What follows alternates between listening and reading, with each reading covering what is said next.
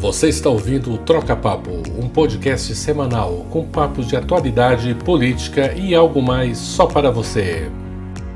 Boa tarde a todas e todos. Estamos começando aqui o Troca Papo, que é um programa semanal que traz sempre um convidado ou um entrevistado diferente. Com o propósito de debater a atualidade, curiosidade da política de maneira despojada, descontraída e tranquila para a esquerda e para todos que quiserem participar. Meu nome é Leonardo Matheus e eu quero que você conheça mais esse programa.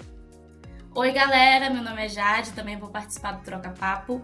Hoje a nossa primeira convidada é a sempre combativa Rosana Barroso. Ela é atual presidenta da UPS, a União Brasileira de Estudantes Secundaristas. Tem 22 anos e sonha ser a primeira de sua família a ingressar em uma universidade. Oi, Rosana, tudo bem? Oi, oi, Jade. Oi, oi, Matheus. Tudo bem? Muito feliz de estar aqui com vocês. Faltou alguma coisa sobre você? Conta um pouco da sua história. Não, acho que vocês foram bem completos, né? Eu sou a Rosana, sou estudante do pré-vestibular, sonho em ser a primeira da minha família na universidade. Nascida e criada no interior do Rio de Janeiro, campus dos Goitacazes, e atualmente moro em São Paulo. Na verdade, há uns cinco anos moro em São Paulo. E hoje, né, represento mais de 40 milhões de estudantes, presidindo a maior entidade estudantil da América Latina, que é a União Brasileira dos Estudantes Secundaristas, e obviamente filiada ao Partido Comunista do Brasil, inclusive. Meu primeiro amor foi o PCdoB, mas acho que vocês foram bem completos aí, pesquisaram bem. Caramba, então tu saiu do interior do Rio de Janeiro é, para ir para a maior metrópole do Brasil enfrentar essa missão de presidir a União Brasileira dos Estudantes Secundaristas, hein? Foi, foi do nada, viu? Só cheguei em casa assim, e eu falei, oh, me ligaram lá, da, lá de São Paulo e falaram para ser a tal de diretora de escolas técnicas da UBS. Eu moro com meus avós, né? Morava com meus avós. Na época, eu vim ser diretora de escolas técnicas da UBS, estudava na FAITEC, Fundação de Apoio à Escola Técnica do Rio de Janeiro, fazia análises clínicas. Aí ele pirou, né? Que isso, vai para São Paulo, cidade muito grande, né? E aqui estou eu, vim, cara e coragem, depois disso, né, viajei o Brasil inteiro aí nessa luta em defesa da educação e até hoje estou por aqui. Irado. Eu acho que todo militante da UJS tem muito disso, né? De ser corajoso, de se enfiar em qualquer lugar, de aceitar qualquer proposta, né? A gente já está cansado de observar e de sofrer durante esse governo, e todo mundo que acompanha o governo sabe que ele é contra a educação brasileira. E eu queria saber de você qual foi o seu maior desafio é, queria que você contasse para a gente o momento mais difícil que você viveu durante esses anos de governo Bolsonaro até hoje. E um momento prazeroso também, aquele que você sentiu que os estudantes saíram vitoriosos e que você ficou orgulhosa da, da luta da UBS, dos estudantes como um todo. Olha, essa pergunta, fez a pergunta me passou assim mil imagens na cabeça, né? Primeiro que a UBS ela é uma paixão assim de vida, né? Eu conheci a União Brasileira dos Estudantes Secundaristas por conta da minha mãe, que é estudante do ensino de jovens e adultos. E eu comecei pesquisando, eu queria saber quem que podia representar minha mãe para fazer ela terminar o ensino médio, né? E assim foi apaixonante, né? Como disse para vocês, conheci o partido, fui orientada a ser da juventude, logo após conheci a UBS e ficava pesquisando quem que podia representar minha mãe, quem que podia ajudar minha mãe e tal. Então a UBS ela é uma paixão assim, para mim. Qual é da sua mãe, Rosa? Edilma de Cássia. Maravilhosa. Sempre mandando, ela entra em todas as lives que eu tô e fica, filha linda, beijo, ela é assim. E aí, para mim, a UBS ela é uma entidade que guarda muitos sonhos, né? E quando eu fui e assumi a presidência da União Brasileira dos Estudantes Secundaristas, eu pensei, caramba, como que pode? Tipo assim, ontem eu tinha acabado de conhecer essa entidade aqui e parece que tudo passou em uma vírgula de tempo, sabe? Eu já estou aqui agora representando todos os estudantes que, como eu, sonham em mudar suas vidas através da educação. Então, o momento mais difícil para mim foi entender que eu estava sendo eleita presidente da UBS no meio de uma pandemia, no meio do governo Bolsonaro eu pensei, caramba, o que que eu vou fazer agora? Não tem sala de aula para passar, não tem rua para ocupar, não tem manifestação. O que que eu faço, né? Então, aquele momento foi um momento difícil, né? Porque a gente teve que pensar, parar, organizar, ter todo um plano assim, né, para ocupar as redes sociais, inclusive ocupar as redes sociais para lutar pela democratização da própria internet, né? Que foi assim uma pauta muito importante, é uma pauta muito importante do movimento estudantil. Então acho que esse foi dos momentos mais difíceis. Um dos mais prazerosos, onde eu sinto mais orgulho da UBS, também tem a ver com a internet, que foi quando a gente aprovou né, o projeto de lei de conectividade que garante hoje internet para 18 milhões de estudantes. e um milhão e meio de professores. Então, eu comecei a minha gestão pensando em como que eu ia chegar nos estudantes, principalmente das escolas públicas que têm dificuldade com acesso à internet, que não tem computador, que não tem celular. E no meio dessa gestão a gente concluiu, né, conseguiu concluir aí um projeto que foi aprovado na Câmara, no Senado, o Bolsonaro vetou, nós derrubamos o veto que garante internet para 18 milhões de estudantes. Mas eu poderia falar tantas outras: a aprovação do novo permanente Fundeb, a criação do projeto de lei de combate à pobreza menstrual, enfim. Eu brinco, né, que no final dessa gestão a gente não vai ter uma camiseta da UBS com todas as pautas, nós vamos ter que fazer um vestido até o pé, porque são muitas vitórias. E é irado porque isso que a Rosana fala me sensibiliza, porque quando você é militante no momento não pandemia, Rosana, a gente sabe um, um tem um beabá que onde está o estudante é na escola, né? Então a gente tradicionalmente sabe chegar rapidamente aos estudantes. E eu imagino que a pandemia ser eleita assim nesse momento pandêmico deve ter sido um negócio difícil porque mudou tudo, né? A gente não tinha os estudantes localizados num local central, eles estavam pulverizados na rede, né? Então, imagino que, inclusive, isso foi o que ajudou a alavancar esse debate da conectividade para dentro da gestão. E olha só, interessante, porque a gente falando disso, eu fiquei sabendo aí, Rosana, olha, me contaram que você lançou um manual, que a UBS aí, o povo tem lançado um manual do estudante militante, que é um canal no Telegram que ele tem servido assim para conseguir justamente trazer essas pautas do cotidiano da UBS para o dia a dia do estudante e vice-versa, né? Queria te pedir para você contar um pouquinho dessa experiência, explicar um pouquinho para a gente e falar como a gente pode chegar nesse canal. Olha, Léo, eu tenho uma mente que ela não para. E a minha cabeça ela funciona 24 horas por dia, assim, tic, tic, tic, sabe? Eu tenho uns negócios desses, assim. Pessoal que me diga aí, porque tem gente que tem que me obrigar, às vezes, a dar uma, uma, pausada assim no final de semana, porque eu fico sempre maquinando aqui dentro da minha cabeça como chegar mais estudantes. Uma coisa que sempre fiquei muito questionando é porque todo dia chega pelo menos umas 10 mensagens de algum estudante. Como que eu faço para ser da UBS? Como que eu faço para conhecer o movimento estudantil? Onde que eu me organizo? E eu respondia de um a um e tal. Falei, cara, eu preciso conseguir explicar para esse estudante aqui, ele precisa ter no celular dele um passo a passo, onde ele estiver. É, então, eu pensei como que eu podia estar junto com esse estudante 24 horas no celular de forma rápida, né? Então, assim, tá com dúvida, tá com dúvida em como montar o Grêmio Estudantil? Aqui tá o passo a passo de como montar o Grêmio Estudantil. Quer saber como tirar o título de eleitor de 16 anos? Está aqui. Onde como se organizar também está aqui. Daí surgiu na minha cabeça que não para a ideia do manual do estudante militante né, que eu lancei, é um panfleto online que vai ser lançado ainda esse mês, e para além desse panfleto, ele é um grupo no Telegram que tem posts abertos, né, discussões abertas é, todos os dias e um encontro online por mês. Então, esses estudantes estão reunidos para trocar experiências, discutir, é, concordar, discordar, né, e vão carregar consigo, assim, em cada celular esse, esse manual onde estiver para compartilhar com os amigos e para saber né, como se organizar, onde se organizar, como montar o Grêmio Estudantil. E um dos nossos maiores desafios no ano de 2022, como tirar o título de eleitor. Então surgiu aí, eu coloquei na prática no início desse ano, porque me agoniava muito, muita gente queria saber como fazer, e agora a gente já tem aí uma forma prática né, desse passo a passo de como se organizar. E como Mas é eu queria pessoal... lembrar que até 4 de maio a gente pode tirar o nosso título de eleitor, né? Para a gente derrubar, uma vez por todas, o governo Bolsonaro. Então, guardar 4 de maio aí e avisar para todo mundo. E como é que o pessoal encontra essa rede, Rosana? Lá no meu Instagram, rosana.barroso, tem o link na biografia, né? O link na bio, como a gente chama. Então é só você clicar e a partir dali você já pode entrar pelo Telegram. Mas todos os dias nos meus stories esse link vai estar presente, já já vai ter um destaquezinho também. Então me procura nas redes sociais, que em todas elas já tem presente o link, clicou, entrou no grupo do Telegram e a partir de lá já tem acesso ao nosso panfleto online. Beleza, Rosana. Uma coisa que eu queria te perguntar e que é bem pessoal meu, assim, sabe? Porque eu sempre acompanho as suas redes, a gente está sempre repostando os seus posts, né? Acompanhando seu Twitter, seu Instagram. E uma das coisas que mais me encantam é o seu estilo. Você está sempre de turbante, com brincos, colares diferentes. E assim, eu escrevi essa pergunta e hoje me deparei com você com cabelo totalmente diferente, né? Com cabelo raspado. Eu queria saber de onde veio isso, é, qual a sua relação com a moda, como ela participa da sua militância. Me conta um pouquinho. Jade, você sabia que eu fui, depois que eu fui me tornando uma figura pública, né, a partir da UBS, todo mundo comenta isso comigo, eu fiquei assim, gente, mas eu nunca tive a intenção, assim, de estou, de, sabe? É, foi, sempre foi uma coisa muito espontânea. As pessoas sempre perguntam, qual a sua inspiração na moda?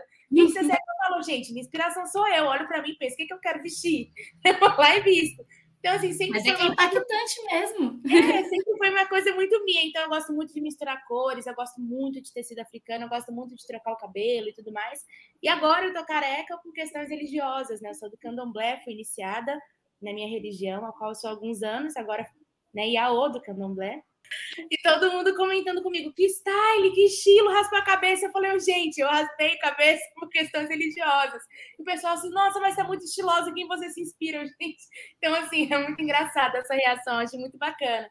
Mas é isso, assim, eu me inspiro mais no dia a dia mesmo. Eu gosto muito de cores, eu acho que acho que traz muito, né, do que nós somos. Nós jovens negros somos isso, sabe? Acho que a gente fala muito na militância das dificuldades que a gente passa, mas acho que a gente esquece um pouco de falar das alegrias né, que nós carregamos também, da nossa diversidade cultural, da nossa diversidade de ritmo, sabe, da nossa diversidade de dialeto. Então eu gosto de carregar um pouquinho de cada canto, assim, e visto isso em roupas, né? E coloco isso em cabelos, aí mudo de cor e agora tô careca por questões religiosas, muito feliz, inclusive, mas tô feliz também que as pessoas estão achando o máximo, falando que é estilo. e, é, e, é, assim, é, é, muito bacana, porque se fosse alguns anos atrás, Jade, talvez eu teria dificuldade sabe? De ligar uma câmera e aparecer careca para as pessoas. Falta de autoestima mesmo, sabe? Uhum. Mas eu acho que essa, essa luta, assim, né, para nos ver mais nos espaços, para é, é, ajudar mais a autoestima das meninas negras é muito importante, porque nós somos muito potência, né? Nós somos muito boas no que nós fazemos. Né? E é sempre bom lembrar disso. Acho que é por isso que eu tenho tanta segurança hoje de abrir a câmera e tô careca mesmo, gente, tô ótima, tá, não sei o que lá. Talvez eu não teria um tempo atrás, porque né, me faltou entendimento e incentivo, inclusive, para ser quem eu sou. Então, eu fico feliz que as pessoas achem bacana. Espero que isso inspire também elas usarem, enfim, o que elas quiserem. Mas é mais ou menos isso. Não, é difícil quando a gente está na manifestação, calça, shortinho, tênis ali, toda suada, a gente olha para cima, tá arrosando com um turbante maravilhoso, falando um monte de coisa massa animando os estudantes, colocando a galera para cima e sempre muito bem arrumada, sempre. Eu acho que eu nunca te vi sem estar arrumada, assim, sem chamar atenção. E o cabelo ficou ótimo, para ter certeza. Obrigada. Legal. Rosa, você falou de um negócio que eu queria só dar uma aprofundada rápida. É esse lance da autoestima, né? E autoestima militante. Eu acho que muitas vezes a gente vê a nossa militância muito aguerrida, né? É, enfrentando muito, muitos problemas, né? E às vezes a autoestima é um dos problemas, às vezes são outros problemas também. A gente tem percebido, Rosa, que é, às vezes a militância por si só não consegue fazer com que nossa turma esteja sempre bem. E eu acho muito interessante que várias vezes eu já te vi falar sobre a questão da saúde mental, sobre a importância da gente preservar é, um cuidado com o nosso militante, um cuidado com aquela pessoa que está na disposição de rodar a escola, de, de, de, montar Grêmio, mas saber como aquela pessoa está, como está a situação na casa dela. E eu queria pedir para você comentar rapidamente isso, é, de, de, de, como você vê essa questão da saúde mental do militante hoje. E te perguntar também se você acha que talvez é, é essa, essa, essas grandes dificuldades que a gente tem enfrentado também estão aliadas a um empobrecimento da população infantil e da juventude, né? Junto com uma evasão escolar que acompanha esse processo, né? Com certeza, né? Essa questão sobre autoestima e sobre saúde mental, principalmente para a juventude negra, é um assunto cada vez mais atual. Eu falo isso porque todos os dias nas minhas redes sociais, né? As pessoas, ah, que legal sua roupa, tá não sei o que, tão empoderada, não, não. mas todos os dias nas minhas redes sociais eu recebo comentários me chamando de gorda, feia, cabelo ruim, nananã. Uma vez eu recebi um comentário de um cara que falou assim: é, por isso que, que as pessoas não levam a sério a Marielle e nem vão levar a sério você. Olha o seu cabelo, olha o cabelo dela, e me fizeram essa comparação.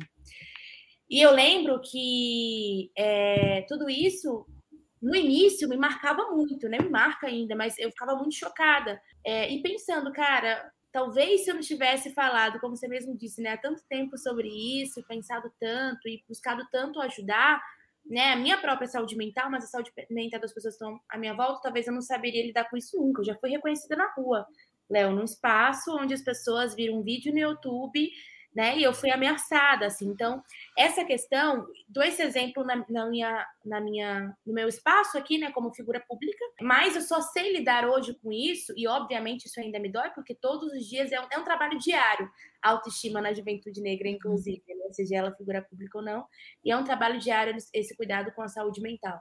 Eu só dou esse exemplo porque foi uma luta muito grande antes de ser figura pública, essa prioridade à minha própria saúde. E eu acho, né, eu acho, não tenho certeza, que obviamente nesse momento tudo isso piora por conta do agravamento da desigualdade social. Como se tem autoestima, como se tem saúde mental, se não se tem escola, se não se tem estudo, se não se tem emprego digno, se não tem um prato de comida na mesa, se o gás está custando mais de 100 reais, tem que vender jujuba para tua mãe é, comprar o gás no sinal. Então, tipo assim, é, uhum. como, como que você tem autoestima, né? Enquanto todas as, os outros jovens da sua idade estão discutindo qual que é o telefone da moda e você está discutindo quanta jujuba tu precisa vender hoje para conseguir comprar um gás. Então, assim, o agravamento da desigualdade social tem é, é, colaborado muito com isso. Já tem dados mostrando, inclusive, que a juventude negra está mais propícia ao suicídio, a tantos outros problemas, né? Então, assim, tudo isso é muito sério, é sempre um assunto que a gente precisa tocar. E eu tenho total ciência disso, porque eu comecei trabalhando com 13 anos de idade no camelô. Vendi um título de capitalização no Rio de Janeiro e tal. Então eu estudava de manhã, trabalhava de tarde e de noite. Desde lá eu já sabia se eu não conseguia aqui, né, pô, cuidar, priorizar essa questão da saúde mental, eu vou me ferrar lá na frente, porque eu já queria parar de estudar ali. Né? Então, assim, inclusive conhecer o movimento estudantil foi muito importante. Então, eu acredito que esse assunto tem que ser sempre é, é atual para nós, Léo, porque é o seguinte: se o movimento estudantil foi quem me salvou, né, ele também pode me ajudar a permanecer aqui de forma saudável. Né? Nós não podemos ser só a porta de entrada, assim como a gente fala para a universidade, né? Quem entrou quer ficar. É tipo isso, poxa, eu entrei, quero ficar e para ficar, né? Que a gente priorize a saúde mental dos nossos, a autoestima dos nossos, entenda esse momento difícil e coloque sempre como prioridade esse assunto que está totalmente ligado com a desigualdade social. Sim, como falar de terapia, né? Como falar de, de medicamentos com uma pessoa que não tem comida no prato, não tem um gás de cozinha em casa, né? Que não tem a passagem para ir para qualquer lugar, né? Então, Rosana, é, recentemente a gente começou a assistir o BBB 22, que hoje o BBB é um fenômeno, a gente não consegue se desvincular do que está acontecendo lá, né? Toda hora é uma notícia nova, toda hora é um debate novo. E a participante Natália, esses dias, né, é, fez um comentário muito delicado, né, falando sobre a questão da, da escravatura, falando que a população negra veio como escravo porque eles eram mais eficientes, porque eles eram mais fortes, porque eles eram bons. O que você acha dessa declaração e dessa romantização como conversar com a Natália? Cara, essa fala da Natália, ela já começa a problemática, né? Porque ela fala assim, porque a gente veio escravo, primeiro que a gente não veio escravo coisa nenhuma. Nós viemos reis, rainhas, gigantes como somos, né? Nós fomos escravizados, nós não somos descendentes de escravos. Eu sou descendente de um povo aguerrido, rei, rainha, lindo pra caramba, cheio de cultura, que foi escravizado, infelizmente. Né? Então já começa problemática essa fala dela. E eu coloquei nas minhas redes sociais, inclusive, que me doeu ouvir a Natália falar isso, porque para mim é o retrato da falta de conhecimento da nossa história. Né? Nós temos uma lei no Brasil né, que garante o ensino da cultura e história afro-brasileira nas escolas e que, na maior parte das vezes, não é implementada. Hoje, infelizmente, nas escolas públicas brasileiras se tem muitas Natálias. Se você entra numa sala de uma escola pública e pergunta quem se considera negro, você vai ver um monte de preto de mão abaixada. Eu, inclusive, ainda no ensino fundamental, sempre escutei que era moreninha e não negra. Né? Então, assim, a falta de conhecimento do que nós somos, infelizmente, gera muita coisa, muitas coisas como essa, né? Uma romantização de uma parte terrível da nossa história, né? Uma parte, inclusive, que nós lutamos para reparar e lembrar para que não aconteça mais, né? Então, assim, é, a fala da, da Natália, na minha opinião, é isso, sabe? É, é falta de conhecimento mesmo, né? É falta é, é, é, de acesso a essas informações. Talvez, não sei muito assim, se você me perguntar com que a, trabalha, que a Natália trabalha hoje, eu não vou saber te responder, não acompanhei muito sobre a vida dela. Né? Não sei se nesse momento ela ainda continua com a falta de acesso, mas acredito eu que assim como a gente vê em muitas salas de aula do Brasil, né, a falta de conhecimento da história possa ter feito ela reproduzir tudo isso. Eu coloquei isso nas redes sociais, né? na minha opinião, a Natália se desconhece E tá aí a nossa batalha, né, em defesa da educação, principalmente para a juventude negra, para a gente conhecer a nossa história, né? Isso, inclusive, é, é uma das coisas mais é, é, importantes que nós temos, conhecer quem somos, saber de onde viemos, é importante, né, para nós. E, e, porque não tem como, a história do Brasil, né? Quando a gente sabe da história do nosso país, a formação do povo brasileiro, inclusive, é, nós estamos sabendo da nossa própria história também. Então, eu acho que, que, que é assim um, um, uma bola de neve de desinformação e de falta de conhecimento da nossa história. Né? E se eu tivesse com a Natália, provavelmente ia dar um sacolejada nela e falar: Ô minha filha, olha para você, vamos ali no espelho, vamos se olhar, vamos saber direito da onde que a gente veio, Vamos saber por que, que a gente veio, inclusive, porque não foi nada disso de que somos eficientes, não. Isso aí é crueldade, né, racismo, exploração e tantos outros problemas que a gente coloca, inclusive como comunistas que somos, né? E é hora da gente reconhecer tudo isso para entender a nossa luta de hoje, né? Para entender essa nossa batalha antirracista e a luta por uma outra sociedade, por uma outra realidade, inclusive de resgate, né, desse nosso povo que até hoje segue sendo aí é, jogado para os cantos na cidade, sofrendo com o agravamento da desigualdade social, em especial com um presidente tão racista que é o Bolsonaro. Né? Então, se eu tivesse com a Natália, dava uma sacolejadazinha nela, mas para ela acordar para a vida, né, explicaria aí tudo isso, que também foi um, meio de salvação da minha vida, né? Saber da nossa história salvou minha vida, saber de onde eu vim salvou minha vida. Talvez, né, é, se não fosse a militância, eu não saberia até hoje. Então, é importante que isso tudo nos incentive a lutar ainda mais para que se possa colocar na prática essa lei que nós conquistamos, que garante o ensino da cultura e história afro-brasileira nas escolas. São tempos difíceis né, de desinformação, porque o Sérgio Camargo, que é o presidente da Fundação Palmares, disse que, ter, que ela deveria ter orgulho, né, porque ela foi comparada com ele, então que ela deveria ter orgulho de, de ter sido comparada. Então a gente pega uma pessoa que deveria fazer o contrário, né, mas que está nadando para trás, é mais um retrocesso do governo Bolsonaro, principalmente na, nessa questão, né? É, o Sérgio Camargo, ele é uma das pessoas que eu queria muito conversar cara a cara. Eu falo isso às pessoas que pensam, você tá, que é isso? Tá pirando? Não, não tô pirando. Eu queria mesmo conversar cara a cara e perguntar qual que é dele né, qual que é esse sentimento de querer fazer parte de um grupo que nunca vai aceitar. Eu, eu vejo o Sérgio Camargo, eu imagino o Bolsonaro e um monte de homem branco rindo da cara dele enquanto ele faz esse serviço de nos atacar e ignorar a própria história, né? Mas isso aí fica para um outro assunto. Mas, né, caso alguém que esteja ouvindo conheça o Sérgio Camargo quiser chamar ele para um debate, eu gostaria. Olha Fiquei só, fica aí, hein? Fica aí o chamamento para o debate. Eu acho que é irado, Rosa, quando vocês colocam, inclusive, na disposição de trazer esses elementos da nossa história como algo que precisa ser difundido de uma forma harmoniosa, tranquila, chamar para o debate, né? É, é, um enfrentamento consciente que, na minha opinião, tem muito lastro, né? E é interessante, porque a gente agora está em 2022, 100 anos da Semana de Arte Moderna, que discutiu o Brasil, né? Que veio para discutir o que, que é essa brasilidade que a gente tem e, e, como que a gente se enxerga. Eu acho que esses debates esse ano, eu acho que eles serão muito proveitosos, sabe? Eu acho que a gente vai conseguir tirar muito muito proveito dessa discussão do que é o brasileiro, do que nós somos e do que nós somos formados, né? Como fomos forjados enquanto brasileiros. Mas olha só, a gente já está chegando no final. Eu queria aqui te fazer uma pergunta é, sinta-se à vontade para apresentar da forma que bem quiser é o seguinte, Rosa. A gente sabe que o Congresso da UBS está se aproximando, né? É, a gente vai ter aí nesse próximo semestre o Congresso da UBS, que é um dos momentos assim mais incríveis da juventude brasileira, essa reunião de estudantes fundaristas do Brasil inteiro. Eu confesso que eu sou emocionado, eu nunca vou esquecer do meu primeiro Congresso da UBS, quando eu me percebi numa roda de conversa com uma pessoa do Acre e outra pessoa do Rio Grande do Sul. Isso para mim foi êxtase na minha mente, né? Então é um espaço riquíssimo onde você entende muito sobre o Brasil. E a gente sabe que, assim, sua gestão foi uma gestão assim muito aguerrida, muito de luta, enfrentou é, não só um governo é, assassino e brutal, como uma pandemia no mesmos moldes. E eu queria te pedir duas coisas. A primeira para você fazer um breve resumo para a gente dessa sua gestão, de como que você enxerga ela, de como que você viu esses processos acontecendo. E eu quero te pedir aqui para contar uma fofoca para a gente. Rosana, o que, que você vai fazer? O que, que você pensa? Quais são os seus planos aí para o pós-UBS? A gente está querendo saber o que, que a Rosana está querendo aí. É, queria te pedir aí para você fazer esse Além e contar essa né? fofoca para gente. Além de descansar, boa, Jade. Gente, o Congresso da UBS está chegando sim em maio desse ano. Eu já ia falar maio do ano que vem, mas lembrei que a gente já está em 2022. Eu estou ansiosíssima.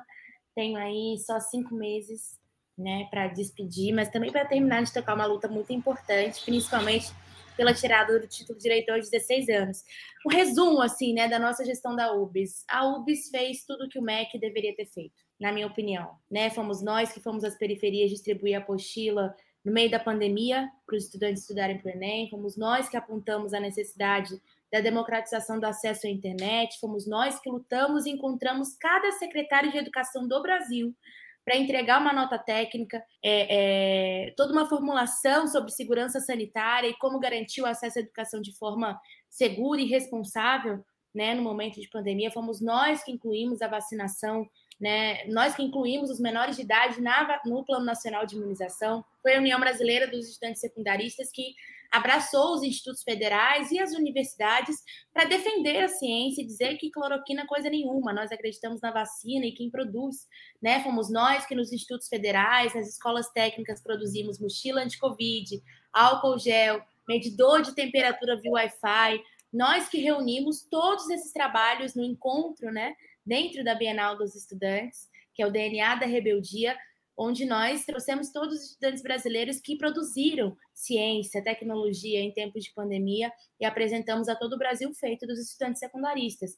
Uma vitória histórica nessa gestão foi a aprovação também do novo permanente Fundeb, Fundo de Manutenção e Desenvolvimento da Educação Básica. Bolsonaro queria acabar com o Fundeb. Se vai ter, se tem escola pública no ano de 2022 é porque a UBS lutou para garantir o Fundeb, enquanto o Ministério da Educação nada fez. Nós, como disse no início para vocês, conseguimos garantir internet para 18 milhões de estudantes, um milhão e meio de professores. Fomos nós a apontar que a evasão escolar é uma coisa que está aumentando nesse momento, e um desses motivos é a pobreza menstrual, em especial por conta do agravamento da desigualdade social, e é por isso que nós fizemos, junto com alguns parlamentares, um projeto de lei para poder combater a pobreza menstrual, tendo escola como um centro de distribuição gratuita desses absorventes, né, para garantir o acesso à educação. Nós que fizemos, enfim, as gigantes manifestações pelo Fora Bolsonaro, fomos nós que criamos a palavra de ordem. Vida, pão, vacina, educação especial, né? dessa cabeça minha que não para de funcionar, quando eu pensei no Vida, pão, vacina, educação. E essa palavra de ordem ganhou versão em inglês e espanhol, foi parar no jornal indiano, um jornal de Nova York, matéria em inglês. Eu falei, caramba, a UB está chique pra caramba mesmo, né? Temos matéria em inglês, pô. Então, assim, é, foram essas campanhas, é, foram essas lutas né, que marcaram esse, essa gestão e que com certeza nos coloca muito acima desses que estão no Ministério da Educação poderiam ter feito alguma coisa, mas infelizmente viram as costas para os estudantes. Em especial, como você disse, sobre o Exame Nacional do Ensino Médio, né? Para encerrar já para falar falando dessa questão da UBS nós conseguimos reabrir o pedido de isenção para o Enem. Nós adiamos o Enem, garantimos que ele pudesse acontecer com segurança, né? Então, assim, são muitas pautas, são muitas vitórias, muitas lutas, e eu tenho muito orgulho de fazer parte de tudo isso. Assim, sem dúvidas, eu falo que é uma das gestões mais históricas da nossa geração, principalmente porque foi eleita numa pandemia, né? E sobreviveu a ela. Então, assim, sei que isso vai entrar para a história da União Brasileira dos Estudantes Secundaristas. E eu, depois de tudo isso, dessa fala gigantesca, com muitas coisas, muitas vitórias, eu provavelmente esqueci muita coisa, porque, como disse para vocês, é um vestido de vitórias, né? não é uma camiseta, é um vestido. Eu primeiro vou descansar, depois eu vou passear no jatinho da minha amiga Anitta, porque eu vou fazer amizade com ela. A gente vai ser super amigo, vai passear pelo Brasil. Mas, brincadeiras à parte, né?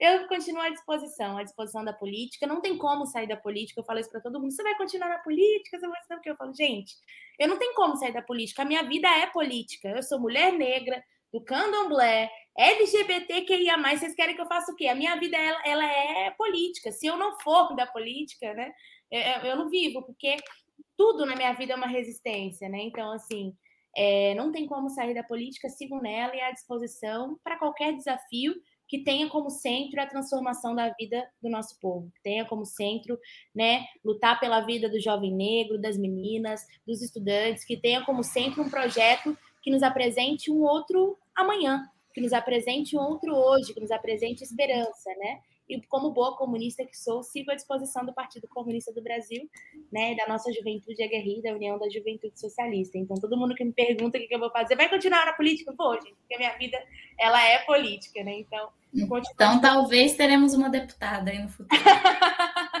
Já tem o primeiro voto da Jade, então, né? É, eu voto, eu voto. Pode contar comigo. Mas se a Anitta estiver me ouvindo, quiser me chamar para dar uma volta aí no jatinho dela, eu também topo, né? Porque, enfim, dias de luta e dias de glória. Merece. Aí, ó, quando for marcar o, o, Spotify, for marcar o programa no Stories, lá já marca ela junto. É, essa é a sua história e te chama para conhecer mais. Mas, Rosana, cara, a gente agradece muito a tua participação, mas antes de terminar, a gente quer fazer um jogo que a Jade bolou. Jade, explica para ela o jogo e vamos brincar um pouquinho com o jogo rápido. Beleza. A ideia é a gente falar algumas palavras e você fala outras palavras, mais poucas, das primeiras coisas que vierem na sua cabeça. Assim. Mas sem titubear. Oh, meu Deus, dá. Não, mas é tranquilo. Um filme. Um filme. Ah, tinha que ser rápido, né? Eu tô super pensando. O contador de histórias. Legal. Um sonho. Entrar na universidade. Alguém que você queria conhecer, mas que já se foi. Lélia Gonzalez e Carolina Jesus. Time. Flamengo. Inimigo do povo. Bolsonaro. Um show. Racionais. Uma esperança. Juventude. 2022. É Fora Bolsonaro. Rosana, fala aí pra gente. Você tá namorando, tá solteira? Eu acredito que tem gente que tá escutando a gente que quer saber, porque você é crush de muita gente. Abafa, gente, super namorando, comprometidíssima. Infelizmente, vou ter que deixar na mão. Infelizmente, não, felizmente, porque sou super feliz com a minha companheira Nayara, então vou ficar na mão aí o pessoal da fila, mas podem ser meus amigos. então você aceita amigos. Outra coisa que eu queria te perguntar, queria que você contasse alguma, algum fato engraçado de algum congresso da UBS que você já viveu, porque todo mundo que é da UJS, que, que já foi da UBS, que já foi da Uni, já viveu um, algum momento muito engraçado em congresso, algum banheiro nojento, banheiro de congresso. Eu queria que você contasse alguma história sua que te marcou, assim, que fosse engraçada, que fosse inusitada, que você pudesse contar para a gente, para a gente finalizar. Cuidado comigo, mas fazer o quê? A única que eu tenho. O que, que acontece? A primeira atividade minha da UBS, eu tenho a dificuldade de ir ao banheiro fora de casa, entendeu? Minha primeira atividade da UBS, eu não sabia que eu teria essa dificuldade. Foram uns três, quatro dias. E eu passei muito mal, porque a gente dormir, acordava cedo, ia dormir tarde, e minha barriga ficou muito dura. Eu não conseguia ir ao banheiro de jeito nenhum, passava mal, ficava roxa. Não conseguia me inscrever em nenhum debate. Foi assim, terrível. É, e eu não conseguia de jeito, de jeito nenhum, de jeito maneira. Então, eu passei quatro dias entupida. Foi assim, péssimo, porque eu cheguei em casa passando mal. Minha avó achou que eu tinha comido alguma coisa ruim, tá? Mas não era, era só quatro dias sem conseguir ir ao banheiro. Então, foi uma... Depois dali, eu entendi que todo congresso ia ser assim para mim, porque eu tenho dificuldade mesmo de ir ao banheiro fora de casa. E recentemente isso se repetiu. Não foi no congresso da UBS, foi numa manifestação em Brasília. Eu passei muito mal no meio da manifestação, não dava tempo de e, e ir ao banheiro em algum lugar seguro. E aí eu fui fazer uma fala assim, todas as fotos eu tô toda vermelha, assim, com a mão roxa, passando mal, suando, porque eu tava com muita dor de barriga nesse dia, mas falei. Mas fazer o quê, né? É a vida. É a vida. É... Nossa, Rosana, eu compartilho com você, porque eu também tenho muita dificuldade no banheiro. Teve um congresso que eu fui com o Léo, que eu fiz ele me levar num shopping. Depois de três dias, eu falo, cara, eu não consigo fazer mais nada. Nada, se eu não for é, ao banheiro. E no shopping fala. só para usar o banheiro. Todo mundo, Rosana, falou muito bem, cara, muito direta, reta. Só que eu só fui direta e reta, que eu queria falar logo, correr pro banheiro. Todo mundo elogiando minha fala. E as fotos todas suando, vermelha, enfim, foi o mico. Enfesada. Mas, Rosana, muito obrigado. Esse aqui, eu acho que foi um, o primeiro episódio, já foi incrível, né? Esse aqui é o nosso programa, onde a gente está conseguindo fazer um pouco de trocar ideias, trocar papos, sem que a gente consiga perder essa leveza da, da conversa, né? Porque muitas vezes a gente acha que conversar sobre política, conversar sobre movimentos sociais, essas coisas, é chato. Na verdade, chato é se você deixá-lo chato, né? A forma pode transformar radicalmente a forma que a conversa se coloca aqui pra gente. Eu acho que aqui foi muito divertido, foi muito leve, e eu queria agradecer demais a sua participação. Muito obrigada Ai, mesmo, Rosana. Eu que agradeço, gente. Um prazer estar com vocês. me sinto totalmente em casa, tenho muito, muito, muito, muito orgulho desse partido. Assim, né? Onde eu vou, para qualquer jovem que eu encontro, eu falo sobre essa nossa luta. Né? Nós temos a cara e a coragem desse país e compartilhar com vocês a experiência de presidir a União Brasileira dos Estudantes, ser uma jovem na política, foi uma honra. Então, sempre contem comigo. É, tenho certeza que nos encontraremos aí em muitas lutas, que teremos muitas daqui para frente e seguimos juntos em defesa do Brasil. Um beijo. Então, estamos terminando mais um Troca Papo, o episódio número 1 um, com a Rosana Barroso. E eu gostaria de agradecer a presença de todos. Um salve a todo mundo, espero que fiquem bem, se cuidem, cuidem do próximo e a gente se vê no próximo episódio do Troca Papo. Tamo junto.